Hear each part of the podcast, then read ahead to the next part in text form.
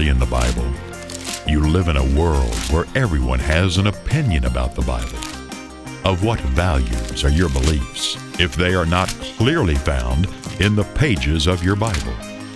The question we must ask is Are your opinions and beliefs really found in the Bible? Well, hello, I'm David Freeman with Is That Really in the Bible? You know, it's hard to hear God's voice when you have already decided what you want Him to say. Nearly impossible to hear God's voice when you have decided what you want God to say. Now, there are whole religions built on this premises. And that is, I have decided, we have decided what we want God to say. And, and, I've often wondered why my outreach doesn't seem to work that well. I mean, I will post videos after videos and I, will get 60 views or 100 views at the most. And I'm thinking, my goodness, there's hundreds of millions of people uh, on this earth. How could I only get 60 views? How could I only get 100 views? The answer is very, very simplistic. People have already decided what they want God to say. In Acts 28 and verse 26 says this, is saying, Go into these people and say, Hearing you shall hear and not understand, and seeing you shall see and not perceive. For the heart of these people is waxed gross, and their ears are dull of hearing, and their eyes they have closed, lest at any time they should see with their eyes, and hear with their ears, and understand with their heart, and should be converted, and I should heal them. Now you got to understand the motive behind the why. Why why why can't these people see? Why can't they hear? The answer, they have already decided what they want God to say. Now this phenomenon is very well documented documented with theology. It really is. I mean, let me give you some examples here. Jesus said, Think not that I have come to destroy the law. Don't even let it enter your pea brain mind that I have come to destroy the law. Now, the very thing Jesus said not to think is the very thing that Christians think. They think, yeah, he came to destroy the law. He came to nail it to his cross. He came to fulfill it. He came to abolish it. He came to do away with it. The very thing Jesus said, think not. Don't think it. And it's the very thing that Christians think. Don't think I've come to destroy the law. He came to destroy the law. You know, that is abject. I don't, I don't know. Is it stupidity? Well, no, it's not necessarily stupidity. Let me tell you what it is. They have already decided what they want God to say. You know, the word fulfill, Jesus did say, I've not come to destroy the law, but to fulfill it. Thayer's definition of that word, fulfill, means to obey as it should be. Okay, I haven't come to destroy, but I've come to obey it as it should be. You see, if Jesus didn't obey the law as it should have been, as it should be, we wouldn't have a Savior. The reason we have a Savior is because He obeyed it as it should have been obeyed. Okay. But a lot of people read that word fulfill and they think, yeah, Jesus fulfilled the law, so I don't have to keep it. Yeah, Oh, yeah. Oh, don't kid yourself. That is what's going on in the back of the, you know, in the back of the cobwebs and all the stuff back in there. And that, that okay, he, he, he fulfilled it, so I don't have to keep it. Yeah. You know, theolo- uh, Jesus comes along and says, No man has ascended to heaven. John 3 and verse 13. No man has ascended to heaven. Theology says, You go to heaven when you die. How, how do you get those opposites? How do you look at the words of Jesus and say, okay, Jesus said, no man is ascended to heaven. You go to heaven when you die. How, how? They have already decided what they want God to say. It has nothing to do with the authority of the Bible. Nothing. I mean, I, I don't even waste my time. I don't even waste my time pointing to John 3 and verse 13 and saying, You see, Jesus said right there, No man is ascended to heaven. You are wasting your time doing that because they have already decided what they want God to say. Jesus said He's Lord of the Sabbath day. Theology says He's Lord of the first day of the week. The Lord's day is Sunday, the first work day of the week. How, how do you how do you go from the seventh day of the week that God made holy at creation to the first day of the week. How, how, how do you do that? How, do, how is it possible to do that? How is it that the authority of the Word of God, that it has no authority? It doesn't matter what the Bible says. It doesn't matter if you can point to the fourth commandment. It doesn't matter if you can point to creation and say, see, God rested, rested on the seventh day. It doesn't, none of that matters. The Bible has no, zilch, zero authority because they have already decided what they want God to say. The Bible says God only has immortality. Theology says man has an immortal soul. How? How do you go from, well, this is a no brainer. God only has immortality. We have immortality. How, how does the mind function like that? You know, the first lie Satan ever told was that, Eve, you shall not surely die. What is that? That you got an, that that is you have an immortal soul. You shall not surely die. And it seems seems to me Christianity has taken up sides with the devil on that one. You know, the Bible says God only has immortality. Satan comes along and says to Eve, No, you, you, you're not going to die. You've got something immortal about you. And, and Christians have taken up sides with the devil. They're teaching a, a, a diabolical teaching that he promoted. But why? Why is the question. How can you go from God only has immortality, point that out in the Bible, there it is, God only has immortality, to no, we, we all have immortality, an immortal soul. How? They have already decided what they want God to say. I've met people that wanted to believe that people burn for all eternity in hell. Now, I believe people will be destroyed in a lake of fire, but that's a huge, huge difference between burning for all eternity, suffering for all eternity, and being destroyed. The big difference between the two. One makes sense, the other doesn't make a bit of sense. Okay. But why? Why do people, some people want to believe that God will torture people for all of eternity? Why? Because they've already decided what they want God to say. You see, here's the problem Adam and Eve hid from God when they sinned. Yeah, they hid from God. And man has been hiding ever since, hiding behind the God of our imagination a God where we've already decided what we want Him to say. You know, some people come along, well, uh, we need a word from the Lord, you know, and, and you don't want any word from the Lord. You couldn't take it. I mean, the Bible has no authority anyway. Why do you think you want a word from the Lord? You're kidding yourself in saying that. Reminds me of the guy I heard about. he wanted a word from the Lord.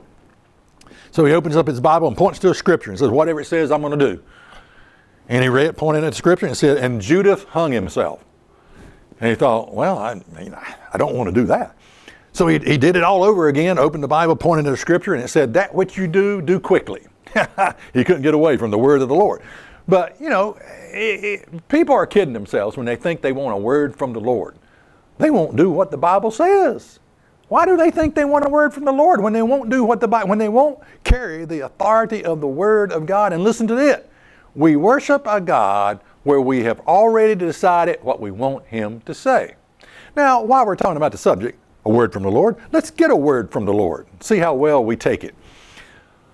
1 Peter 4 and verse 19 Wherefore, let them that suffer according to the will of God commit the keeping of their souls to Him in well doing as unto a faithful creature. Now, wait a minute. I don't want to suffer according to this. talks about suffering according to the will of God. I don't want to do that. I want a prosperity doctrine where there's three car garage and a BMW in, in each one. That, that's what I want to hear. But why do I want a prosperity doctrine? Why do I not want to hear about suffering according to the will of God? Because I've already decided what I want God to say. 1 Peter 4 and verse 2. It says that you won't spend the rest of your lives chasing your own desires, but you will be anxious to do the will of God. Well, wait a minute. What, I, I, what, I don't want to spend the rest chasing my own. That's what I want. But God, I want to chase my own desires, and that God thing is just a 45 minute worship service that I do once a week. That's what I want. I mean, I'm not going for this. Uh, to, to, to live the rest of your life. Don't live the rest of your life chasing your own desires and, and be anxious to do the will of God? I mean, are, are you kidding? Are you kidding? Are, are people kidding themselves? Do they really want to do the will of God?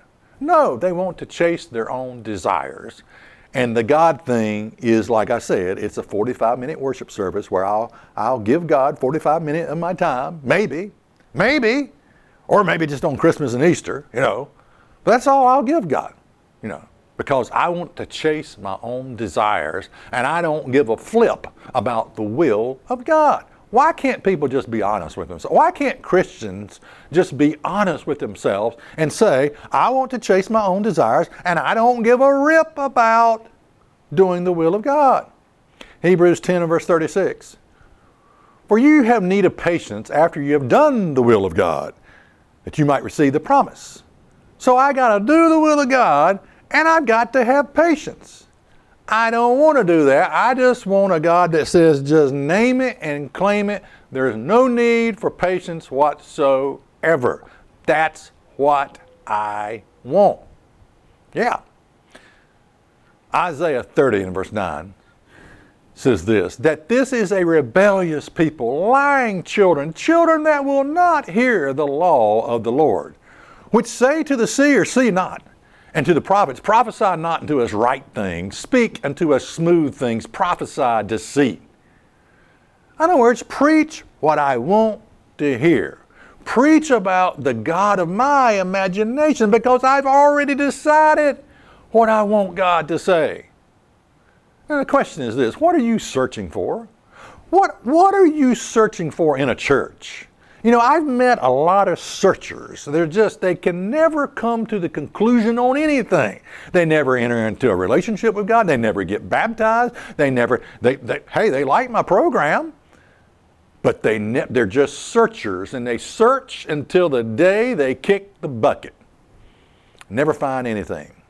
But here's the point you know, if you want a church where they teach God requires nothing from you, Okay, if you want a church where they teach God requires nothing from you, they're on every street corner.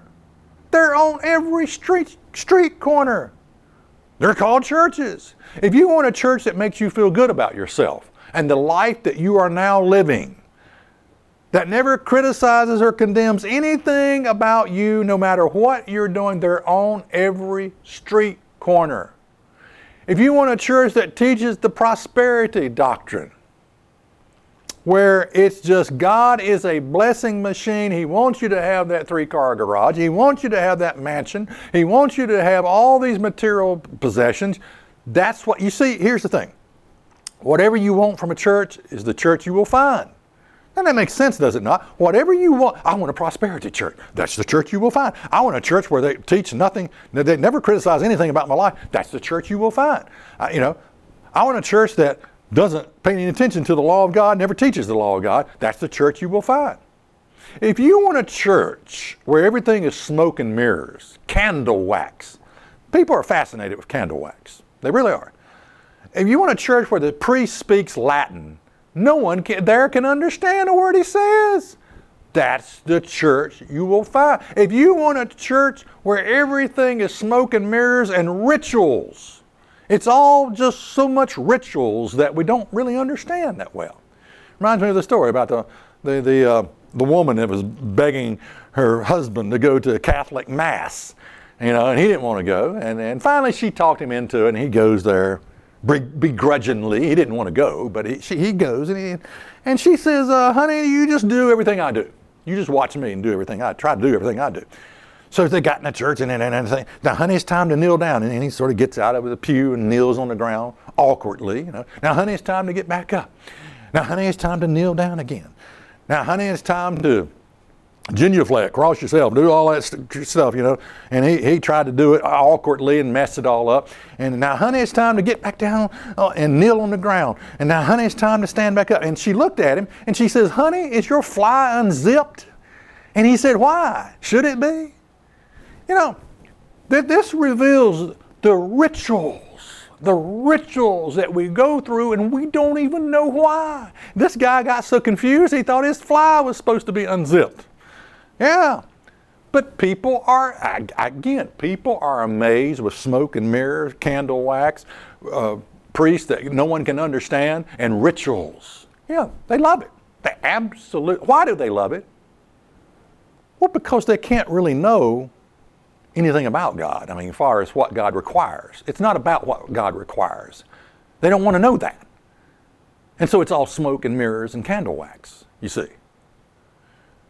Now, if you want a church where it's exciting, they're jumping church pews, they're speaking in tongues, they're speaking in a gibberish that no one can understand, that's the church that you will get. Whatever you want in a church is the church you will find, okay? Let me tell you the one reason you never go to church. Uh, actually, three reasons truth, correction, and instruction. That, that's three reasons you probably never, ever go to church. Proverbs 23 and verse 23 says this It says, Buy the truth and sell it not. Also, wisdom and instruction and understanding. You see, there is a price you have to pay for the truth. What is that price? What is that? Why would you think that there is no price? Why would you think that there, there's nothing? I mean, there's, there's no price. There's nothing I got to do. why would you think that there is no price? Now, let me tell you what the price is. It is your unconditional surrender. And you see, you are the only one that can do that. No one can do that for. No one can surrender for you to God.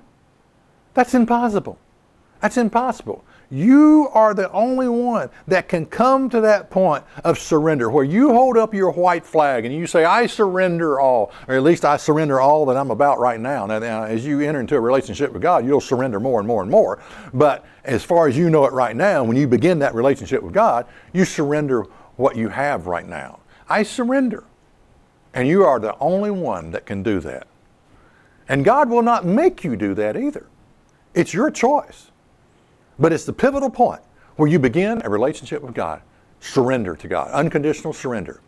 And I've met people, I've met people on this program who people have written me, have said, Look, I think I need to be baptized, but they couldn't pay the price for truth. They couldn't pay it. They could not come to that point of surrendering to God. Everything in life is more important. Everything about my life is more important. And they could not bring themselves to that point of unconditional surrender, and they fell by the wayside.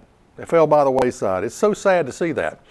Hebrews 5 and verse 9, and being made perfect, he, Jesus, became the author of eternal salvation unto all them that obey him. You know, that's a verse you're never going to see read in church, uh, that Jesus uh, became the author of eternal, not just salvation, but eternal salvation unto all them, that's human beings, that obey him. Well, what's there to obey? You see, you've been in church for 40 years and you've been told there's nothing to obey. I mean, you don't obey the law, it's been nailed to the cross, it's been fulfilled, it's been done away with. What's there to obey? So you're not going to hear this, this scripture preached from the pulpit. He, Jesus, became the author of eternal salvation unto all them that obey him. What does God want me to obey? Well, let's start with the Ten Commandments. Okay? Let's start with the Ten Commandments, and fourth one included. Let's not exclude commandments. Let's not say, oh, there's only nine commandments. No. Let's start with the Ten Commandments as far as what does God want me to obey. Matthew 19 and verse 17. And he said to them, Why do you call me good? There is none good but one, and that is God. But if you will enter into life, keep the commandments. And the rich young ruler said, said to him, Well, which? And Jesus said, You shall do no murder. You shall not commit adultery.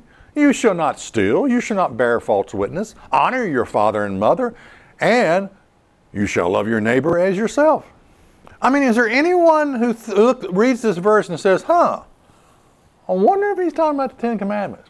Nah, ain't no way. He can't be talking about the Ten Commandments. Ain't no I mean, even though he lists five or six, I mean, you know, it can't be taught. You know, now the reason I mention this is because, you know, often I've pointed this verse out, and people will say, well, well, God only said, Jesus only tells us to do two commandments: love God and love your neighbor as yourself.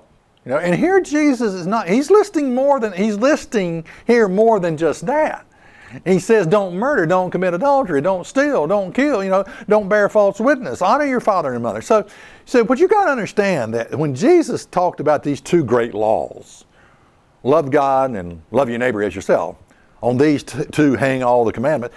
He is giving a summation of the Ten Commandments. You see, the first four, love God, the first four commandments tells you how to love God. How do we love God? And you have to be taught that. The last six commandments tells us how to love our fellow man. Now that the last six commandments are written within the consciousness of mankind. Uh, somehow, some way, we know it's wrong to steal, even though no one's told us it's wrong to steal. We know it's wrong to lie, even though maybe no one's ever told us it's wrong to lie. To lie. So, so the last six are written within the consciousness of mankind. But the first four commandments, how to love God, you got to be taught that. You got to be taught that. Don't have any other gods, you know, God only. Don't be the God of your own life. And that, that, that, the first commandment is the most broken commandment out there because we set up our own God, and it's the God of our imagination where we have decided already what we want God to say, you see. Oh, yeah. We do this all the time. I mean, it's the God of our imagination. So, the number one commandment that is broken more than any other commandment, which leads to the breaking of all the other commandments, is the first commandment don't have any other gods before me. And the God that we set up is the God of our imagination, you see. So, I mean, here's, here's this rich young ruler coming to Jesus. And what good master, what good thing must I do to have eternal life? And Jesus starts clicking off the Ten Commandments. he says, If you will enter into life, keep the commandments. So I started writing churches. And I sort of rephrased the question, you know, I said, what do I got to do to get saved or be saved or whatever? I didn't phrase it just like this rich young, rich, rich young ruler did. You know, good master, what good thing must I? I didn't say that, but I, I started writing mega churches. You know, what, what do I have to do to be saved? And listen, none of them, not a one, said, well, none of them turned to the scripture if you will enter into the life. None of them quoted Jesus.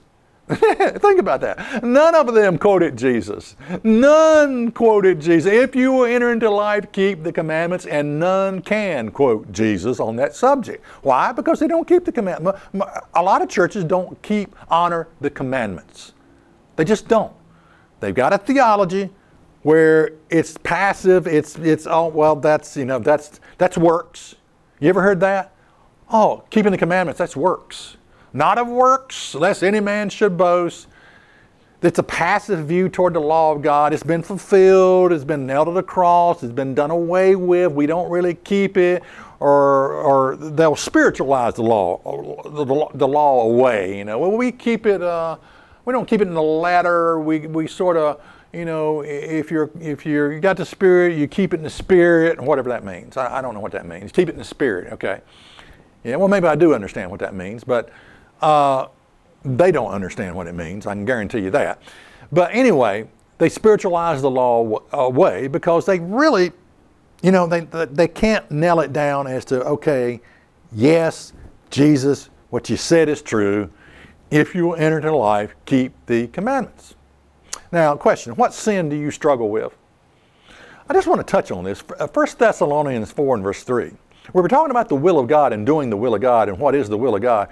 Notice this, for this is the will of God. Let's just stop right there. This is the will of God. What is the will of God? Even your sanctification, that you should abstain from fornication. What is fornication? That's sexual sins. I thought I'd, it's a good time to bring this up in our perverted, twisted society in which we live in. So if you want to know what the will of God, the, the will of God is extensive in, throughout the Bible. It's extensive. And here it says, This is the will of God, that you should abstain from fornication, that is, sexual sins.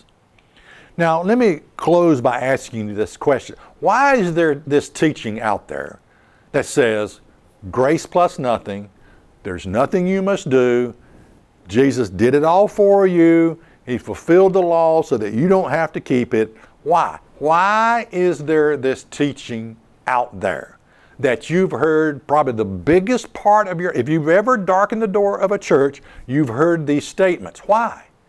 It's, it, here's the answer it's the God of our imagination, it's the God of their imagination. They have already decided what they want God to say.